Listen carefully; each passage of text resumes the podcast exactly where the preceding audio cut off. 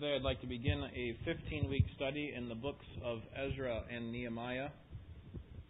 And the focus of our attention this morning will be on Ezra chapters 1 and 2. So let me invite you to turn there with me. A few books before the Psalms, Ezra chapters 1 and 2. Before we get into the text, we need to understand the context in which these books were written. So let's think about some introductory material so that we can understand the historical and cultural context and understand where Ezra is going with this writing. The historical context is really falls on the heels of what we've been studying in the book of Daniel. So if you've been following along in our study on Daniel, this really comes in that period just after Daniel. Daniel was part of the first wave of exiles that was taken to Babylon by King Nebuchadnezzar in 605 BC. We'll talk about that a little bit more later when we get into Ezra 1.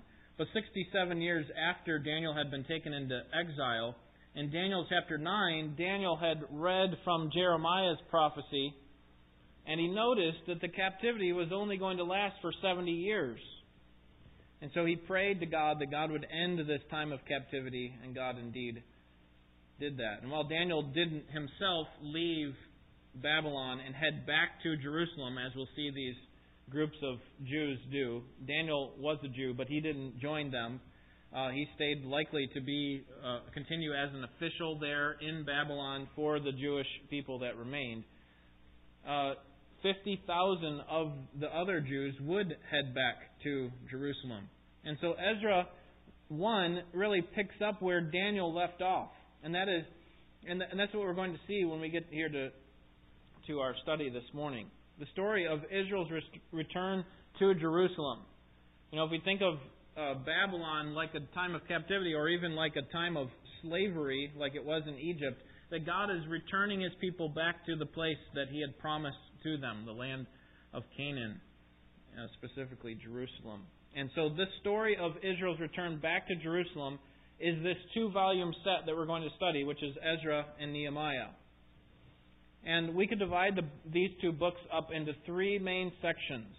First, Ezra chapters 1 through 6 records for us the first return back to Jerusalem, the first wave of returned exiles back to Jerusalem. That's chapters 1 through 6.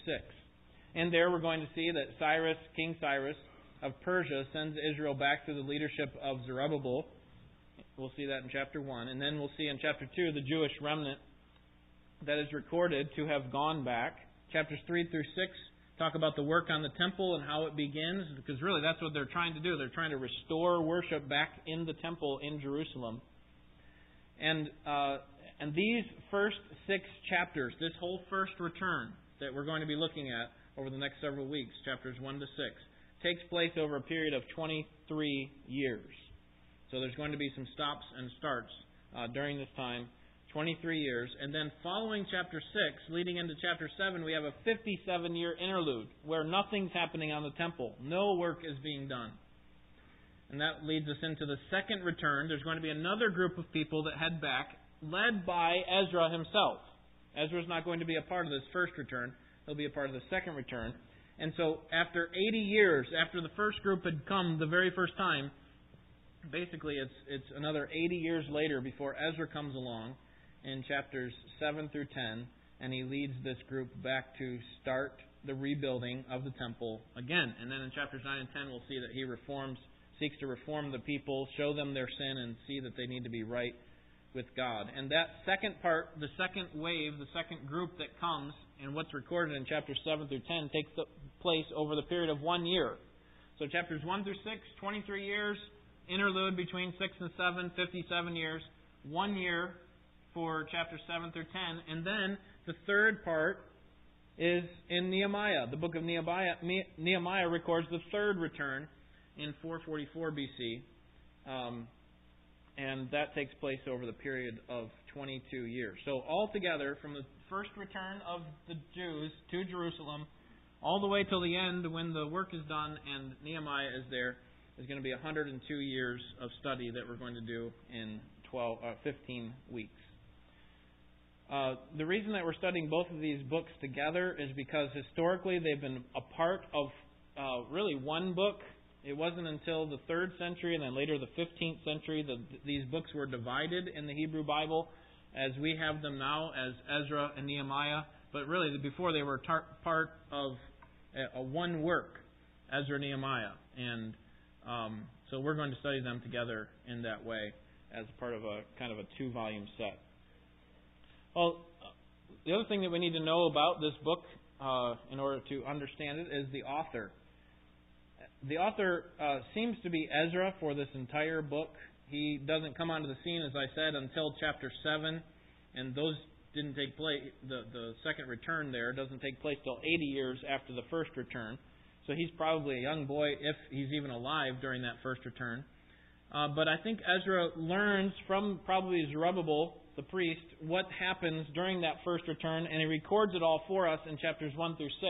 And then he also records what happens during the time in which he returned with his group of Jews in chapters 7 through 10. So most likely it is Ezra. The reason that we know that Ezra wrote chapters 7 through 10 at the very least is because he uses the word I. He tells it in the first person. He says that when I came back, when I talked to the people and so on. And so we know that Ezra wrote at least those chapters and very likely the whole book. It seems to me also that the Chronicles, 1st and 2nd Chronicles, were also written by Ezra, compiled a history of Israel and put it there together to show God's mercy to David's family. Ezra was a priest and a scribe, and so he wrote for a living. He was very concerned about words and how they were written and spoken. And his job as a scribe was to carefully collect records and to copy Scripture, to make copies of the Old Testament Scripture. And so he would have been very well equipped to have the mind for this type of job that he's going to put together. When we get to Nehemiah, I'm going to suggest that Nehemiah wrote that book. So Ezra wrote 1st and 2nd Chronicles and Ezra, and then Nehemiah wrote Nehemiah. And the point of the book is that God sovereignly delivered His people from Babylonian captivity and caused them to restore worship in the Jerusalem temple. It's a record for the Jews and for us looking on to see that God was the one who delivered His people from the captivity of Babylon back to the place where they could restore worship in the Jerusalem temple. And as we see the great loss that it was when King Nebuchadnezzar came in and first started taking people out and then destroying the temple. We'll see what a great loss that is to the people, to the Jews. It'll help us to see why it's so important for them to get back into the right kind of worship that God demands. Okay, so with that background, let's study chapters 1 and 2 this morning. Chapters 1 and 2. Before we begin, let me read chapter 1 for us, beginning in verse 1. This is the word of God.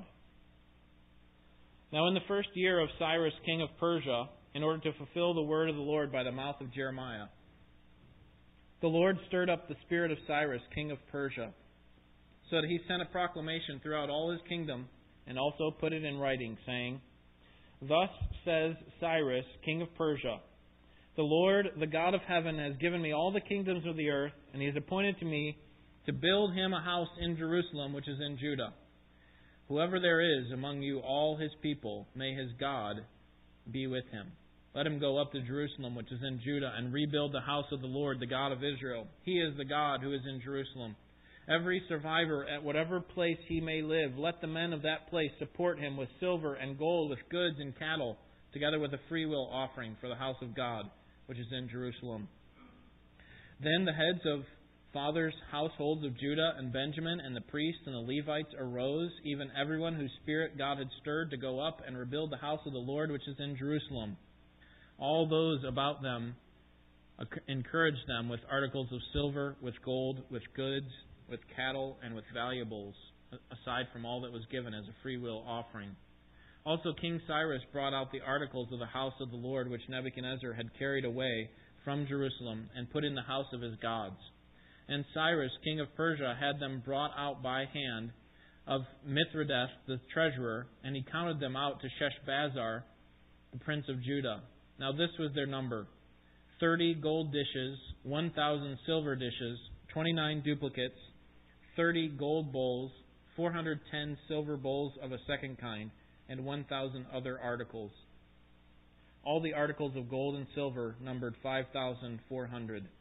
Sheshbazzar brought them all up with the exiles who went up from Babylon to Jerusalem. Three main principles that we see in this passage this morning. Number one, God stirs up King Cyrus. God is behind the return of Israel. God is the one who stirs him up to lead the people or send the people back to Jerusalem. Judah had been exiled by Babylon in three phases. The first phase I mentioned earlier was when Daniel was taken into captivity. The first thing that King Nebuchadnezzar did when he conquered lands was he would take the best of the best, young people, the nobles, the wise people, and he brought them back to Babylon so that he could train them in the Babylonian way of living, the culture, and in their religion. So that hopefully, over time, that they would assimilate into the Babylonian culture, and eventually that nation would be enormous, unstoppable. And so Daniel was a part of that first wave, along with his three friends, Shadrach, Meshach, and Abednego. And that happened in 605 BC. The second group was taken in battle in 597 BC, and the third group was taken to Babylon in 587 BC, leaving almost nothing, almost nobody in Israel. In fact, the temple had been destroyed in one of those last two battles, and the Jews were not the same people as they were before. And 68 years had passed since Daniel had arrived in Babylon, and the Babylonian Empire had fallen, and now it comes to this spot here in chapter 1, verse 1, where King Cyrus is the emperor of Persia. And notice what happens here. Cyrus, in verse 1, sent out a proclamation, the end of the verse says, and he said this, listen, the God who is over you, he has appointed me to send you back to build that temple back up to the way it was supposed to be so that worship can be continued. Now, we know from Daniel chapter 10 that King Cyrus of Persia was not a believer. And the reason we know that is because Daniel prophesies, or Daniel hears from the angel there in Daniel 10, the Lord himself, that he would be delayed for 3 weeks. So the reason that he was delayed was because the demon who empowered the king of Persia was opposing him. The demon who was empowering the king of Persia was opposing the Lord from getting to Daniel and telling him this message. That's why he had to wait for 21 days. And so what that tells us is that there's a demon empowering wicked King Cyrus, not a believer. For Cyrus, he wanted to send these people back as a diplomatic move. Can you imagine a person in power that's diplomatic? Right? They're concerned about what the people think. They're concerned about allegiances and so on. And he was so much a diplomat that he even professed allegiance to the gods of Babylon. Remember, he's from Persia. He professes allegiance to the gods of Babylon in order to endear the Babylonian citizens to himself. And so what he's doing here when he's sending the Jews back to Jerusalem to rebuild their temple, continue or reestablish worship there in that temple, is he's trying to show favor to the Jews so that they will like him, so that he will be a more well-received ruler. Not only did he issue the decree, but he helped to finance it. Look at verse 4. He says in his decree, every survivor at whatever place he may live, let the men of that place support him with silver, gold, goods, cattle, and a freewill offering. So, listen, these Jews, if they're going to accomplish this task, they're going to need some money. They're going to need some resources to be able to make it back this long trip, and they're going to need some money to restore this temple. So, why don't you help them out? Now, what you need to keep in mind is that there are still Jews who remained in Babylon, so he very well could be talking to other Jews, and they would be likely to send some money with their friends, their family, but he helped finance it by putting it in his decree to say, listen, you need to help pay for this trip and for this project. Later on, we're going to see that he helps them by having some things sent and even offering there to be a guard for the people who are taking some of these valuable things back to Jerusalem. Now, secular people would look at this decree in history that Cyrus sent the Jews back to Jerusalem. They would look at that and say, just another diplomatic move on the part of a king. That he's just trying to endear himself to the people that he rules over. But notice in verse 1 that God tells us that it wasn't just a diplomatic move on the part of a wicked king, but rather it was God who was behind it all. Look at verse 1. Now in the first year of Cyrus, king of Persia, in order to fulfill the word of the Lord. So, in other words, God had prophesied that the Jews were going to go back to Jerusalem, so if that didn't happen, that would make God a liar or incapable.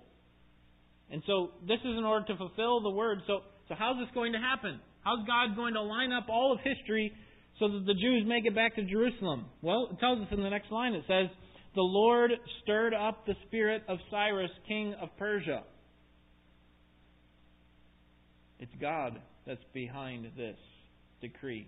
It's God that's behind this man who is led by a demon. It's God who's behind him to make this decree to send the Jews back. It's a clear example of Proverbs 21:1 that says, the king's heart is in the hand of the Lord, and he turns it whatever way he wishes. No action by a human king is outside the control of God. God accomplishes exactly what He wants through every human king, every ruler, as He does here in Cyrus. Cyrus doesn't feel bound by this.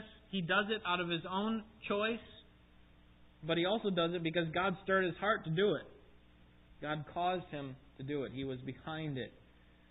While Cyrus meant the decree for the Jews to be returned for himself for selfish purposes, God meant it for good, to fulfill the promises that He had made to Israel and to bring about much good in the people of Israel. God is the one who is behind the decree from King Cyrus. You should notice that God was behind this, that God had promised to Israel that they would go back. 200 years earlier, Isaiah had prophesied that a man by the name of Cyrus, this is amazing if you think about it, Cyrus was not even born, and in Isaiah 44:28 is prophesying through the word of God, saying there's going to be a man named Cyrus who is going to send Israel back to Jerusalem following the captivity so that the temple could be rebuilt. You see, God's not just, I kind of hope it turns out in the right way. I hope I have everything in a row so this plan works out. God knows it down to the person. He knows exactly who's going to do it. And Ezra points specifically to this return being a fulfillment in verse 1. He says that according to the word of the Lord by the mouth of Jeremiah. In Jeremiah 16:15, there's a prophecy there through the prophet Jeremiah that says, where God says, I will return them to their land which I gave to their fathers. Jeremiah had prophesied that they would, yes, be taken into captivity because of their sin. And they're going to be there for a long time, 70 years. But then they're going to be returned. And as Isaiah says, through King Cyrus. You see, God is faithful to His promise, His promises, no matter how bad it seemed to get for the Jews. God had not forgotten them. And God was not unsure of what He was going to do. God was not weak in that He's like, I don't know how I'm going to get them back, but I hope I can work something out. God is faithful to His promises. He's never failed on one, and He never will. God stirs up King Cyrus. Then secondly, we should note that God stirs up the Jews, verses 5 through 11. God stirs up the Jews. Now we might think of the Jews returning to Jerusalem as kind of like a homecoming. Right? Why wouldn't they want to go back? It was certainly the desire of every Jew to go back to Jerusalem. But what you need to keep in mind is that this was no small thing. Right? They had been there for 70 years, and these people who are coming back very likely had never been to Jerusalem before.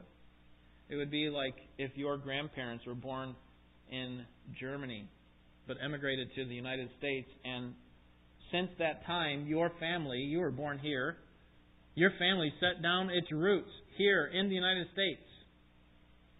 And now there's an opportunity for you and your siblings and your cousins to go back to Germany and to live there. Right? It's just not that easy. It would require some serious resolve on your part if you're going to do that.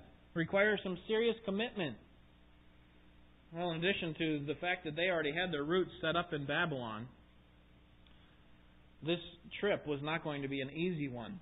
You know, for us, we just get in a plane and we go over to Germany. But for them, this was not going to be a quick trip from Babylon to Jerusalem. Peter Stevenson notes in his commentary that this trip would have been about 1,000 miles from Babylon to Jerusalem. And you'll never guess how they traveled back then, right? They didn't travel like we do. They traveled on foot. They would have had to leave some possessions behind because it was just too much to carry. Some of the parents would have had to carry small babies and children. It would have taken several months to get there from Babylon to Jerusalem, making several stops and pitching tents in order to get some rest. They would have had to overcome tiredness, the rigorous terrain, inclement weather, sickness, many other burdens along the way. And yet, these Jews chose to leave their established homes in Babylon, all that they had ever known from the time that they were born, in order to go back to Jerusalem to restore worship to God in the place and in the way that God wanted. This is significant. This is a big move on the part of the Jews. And notice who's behind it. Verse 5. Then the heads of the fathers' households of Judah and Benjamin and the priests and the Levites arose, even everyone whose spirit God had stirred to go up and rebuild the house of the Lord, which is in Jerusalem. See, God was behind the decree for the people to be able to go back, but God was also behind the people who are kind of stuck in life, kind of getting used to it. He's behind that and giving them the desire to go back to Jerusalem and do something that's not going to be easy. We're going to see here next week there's going to be some serious opposition to the Jews and their desire to rebuild the temple. It's not like, you know, you got a huge ribbon cutting ceremony and they come in, they just have their big scissors and they get to cut the ribbon. No. There's people who are occupying this area now, and they're going to have a huge problem when the Jews come back and say, hey, we're taking it back. We're taking this land back too. It's not going to be easy.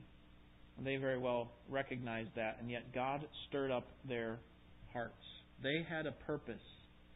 This was not going to be a vacation or some kind of trip that would help them to know about their history better. You know, we'll go back and see what our forefathers used to know. This is a trip that was going to require a great amount of sacrifice on their part. And yet they recognized that the goal was to restore proper worship to God in the temple. And that's in fact what they do here. We'll see next week. They just start out right away. We need to build an altar. We need to bring to God proper sacrifices. Even before the temple foundation is laid, we're going to do that. Well, in chapter 2, the Jews re-enter the land of Canaan. This is the third thing that we see. God stirs up the heart of Cyrus. God stirs up the hearts of the Jews. And then thirdly, the Jews re-enter the land of Canaan. And that's in chapter 2. Ezra here carefully records a representative list of Jews who returned to Jerusalem. This is not an exhaustive list. It's a representative list of the Jews that returned to Jerusalem under the leadership of Zerubbabel. Now, this list is important, especially for a Jew, because it authenticated their legitimate claim on that land. This was not just a group of people who are interested in Jewish history. Hey, we're going to go back and see if we can reclaim the land. This is a group of people who could trace their ancestry back to Jacob. And the identity of the people who returned is shown for us there in verses 3 to 35. We have the lay people, or just some common people. They didn't have any specific titles. Verses 3 to 35 lists them. And then verses 36 to 39, we have a record of the priests who returned.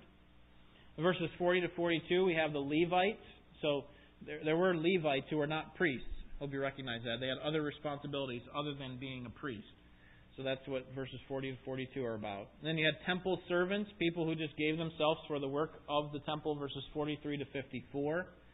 And then you have the descendants of Solomon's servants.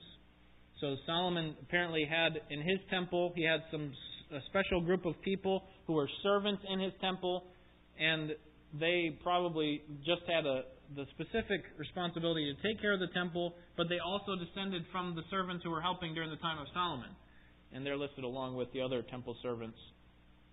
And then verses 59 to 63, we have a list of people who have unconfirmed claims about their Jewish heritage.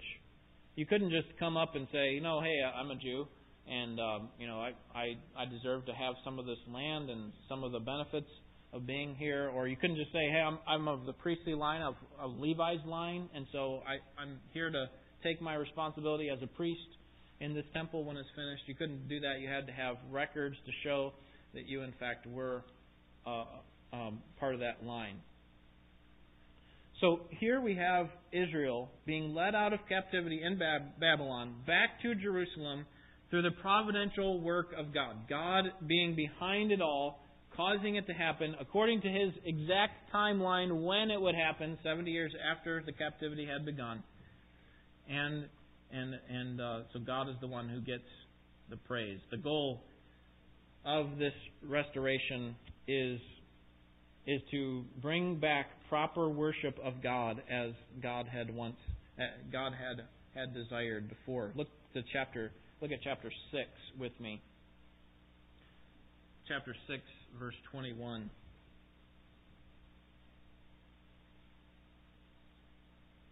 The sons of Israel who returned from exile and all those who had separated themselves from the impurity of the nations of the land to join them, seek the Lord God of Israel, ate the Passover. And they observed the Feast of Unleavened Bread 7 days with joy, and the Lord had caused them to rejoice, and had turned the heart of the king of Assyria toward them to encourage them in the work of the house of God, the God of Israel. Here in Ezra 6 we see that the work is advancing, and that the purpose here is so that they would be able to, verse 21, seek the Lord God of Israel, and that they would be able to obey all of these Jewish regulations with regard to proper worship of God. That God would even work behind the king of Assyria to encourage them to do this work. The goal is to restore proper worship of God in the temple. And yet, what we're going to find here, especially next week in chapters 3 and 4, but even throughout the rest of the book and in Nehemiah, that this is no easy task. This is going to be met with much opposition. And we'll come to these various forms of opposition as we study the book. But let me draw your attention to these forms of opposition now. The first we saw was distance. It's 1,000 miles away from Babylon. You can't just hop on a train or a bus or a boat or a plane. You have to walk. It's a long way. The second obstacle to their restoring worship to the temple is probably the most significant, and that is the enemies. Okay, if you remember the story of Nehemiah, you remember that they basically have to work with one hand and hold a sword in the other to protect themselves. That the inhabitants of Canaan are no friends of the rebuilding of the temple. And the Jews are terrified of them, and that's why the work constantly stops. Like, well, is it really that important to get the temple back up and running? Is it really that important to worship God that way? Can't we just do it kind of how we've been doing it the last 70 years? And so the enemies of God are certainly a form of opposition. Another form is the governing authorities. We're going to see in chapter 4 next week that Artaxerxes is one who is opposed to the work, and he is easily dissuaded by some snitches, I guess you could say, some people who are enemies of Israel, and they send a letter to King Artaxerxes, and he says, you know what, yes, you're right. This temple restoration needs to stop. It's not going to happen because these people are not going to be good citizens. They're not going to pay their taxes, and so we don't want that to happen. We don't want anybody opposing the king that way, so this is not going to happen. And then King Darius as well seems to be a form of opposition as the governing authority also. Another form of opposition is lack of resources. It's not going to be the same as Solomon's temple. Next week we're going to see that some of these older people that were alive during the time of Solomon's temple before it was destroyed, and now seeing what's happening now, they're just going to say it's not the same thing. It's just not all the splendor of Solomon's temple. And in order to even get it to where it ought to be, according to the Old Testament, there should be some gold utensils and goblets and so on that need to be used. But remember what happened to all those? King Nebuchadnezzar had taken those all away when he destroyed the temple. He took them and put them in the temple in Babylon, the temple of Zeus. And so they're going to have to get those back somehow. That's a form of opposition, or make new ones. And then the final form of opposition, that obstacle that keeps them from restoring the temple, is their own sin. Haggai is going to come around. If you remember the prophet Haggai and Zechariah, they are contemporaries of Ezra. They come a little bit before Ezra, but they come and they get the people off the seat of their pants and back to work. It's like, you guys are taking care of all your own houses, but it's time to work on the house of God. And so these people are just, in some cases, lazy. They lack vision. They don't see the value of serving God in this way. And then in chapter 9, we're going to see of Ezra that there's even intermarriage with pagans. That's going to be a problem for Ezra, who is seeking reform and purity and truth. So what is Israel supposed to do about this? They have all these obstacles that are coming from outside of them and even from inside their own hearts. What could they possibly do in order to see this temple worship restored in Jerusalem? Is it really worth it? And there are several things that they can do and will do. First, that they have to recognize God's sovereignty over all the affairs of life. While they don't recognize that the Lord is the one who stirred Cyrus's heart, and maybe at the time they don't recognize that God stirred their hearts, Ezra would later write that and recognize that that's what God was doing. God was behind it all. And that God was the one who sent Haggai and Zechariah to get them up and working again. God's the one who caused the government to be favorably disposed toward Judah, as we read here in chapter 6, verse 22. God's the one who sent Ezra the priest. God's the one who protected them from thieves as they transported all these valuables. We're going to see that they're going to bring a lot of valuables from Babylon to Jerusalem, and God's the one who protected them along the way. They didn't have any bodyguards. And throughout the book, in fact, let me show you some of these places. We see this phrase, chapter 7. We see this phrase that the hand of God was upon them. And we'll just see it over and over again, that it's God who is behind this restoration of the temple. That this worship that God is requiring is a big deal to God. And so He's going to help them in this. Chapter 7, verse 6. This Ezra went up from Babylon, and he was a scribe, skilled in the law of Moses, which the Lord God of Israel had given. And the king granted him all he requested, because the hand of the Lord his God was upon him. And then skip down to verse 9. For on the first day of the first month he began to go up from Babylon, and on the first day of the fifth month he came to Jerusalem, because the good hand of his God was upon him. And then skip down to verse 28.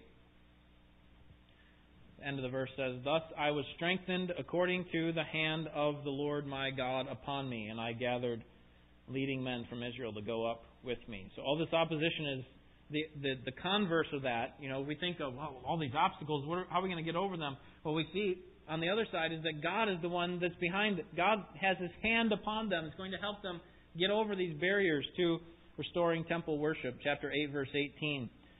According to the good hand of our God upon him. Chapter 8, verse 22. The hand of our God is favorably disposed to all those who seek Him. And on it goes. God is the one who's behind it all. So we need to recognize, like the Jews need to recognize, that God is sovereign over all the affairs of life.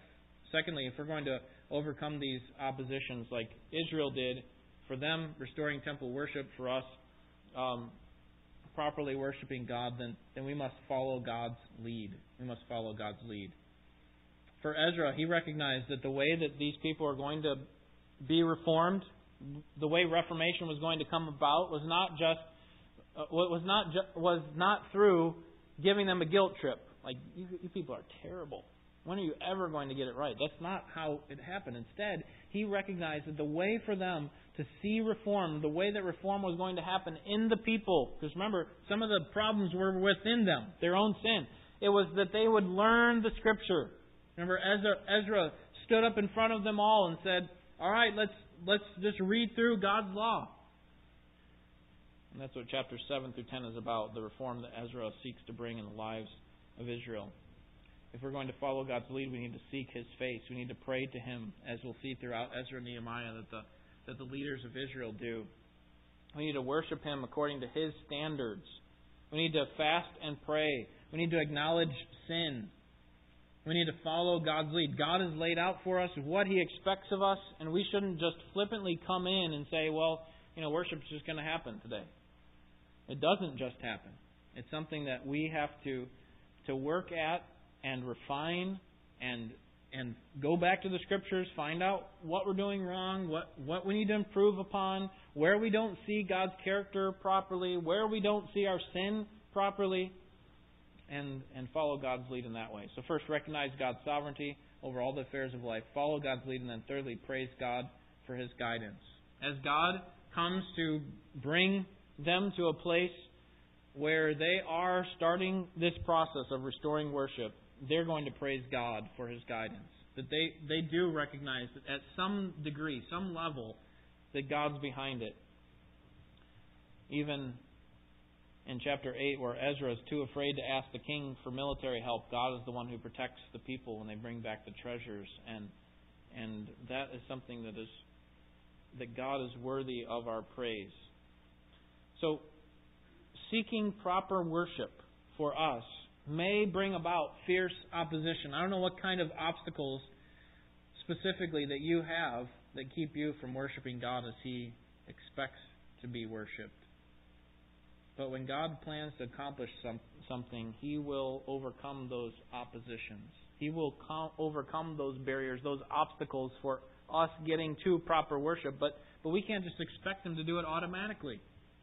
The life of a Christian is not an automatic life that once we get saved, it's just go into autopilot. We just sit back and let it go.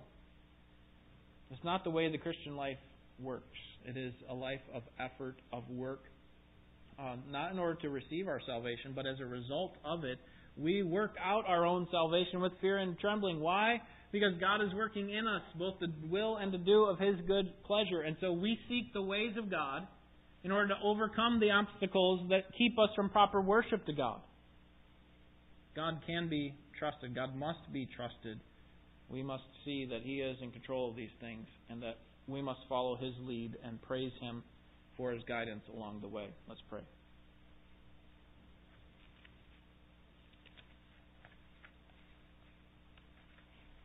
Father, thankful for the opportunity that we have over the next several months to be able to study through these two books that remind us of how You brought Your people back to a place where they could restore proper worship.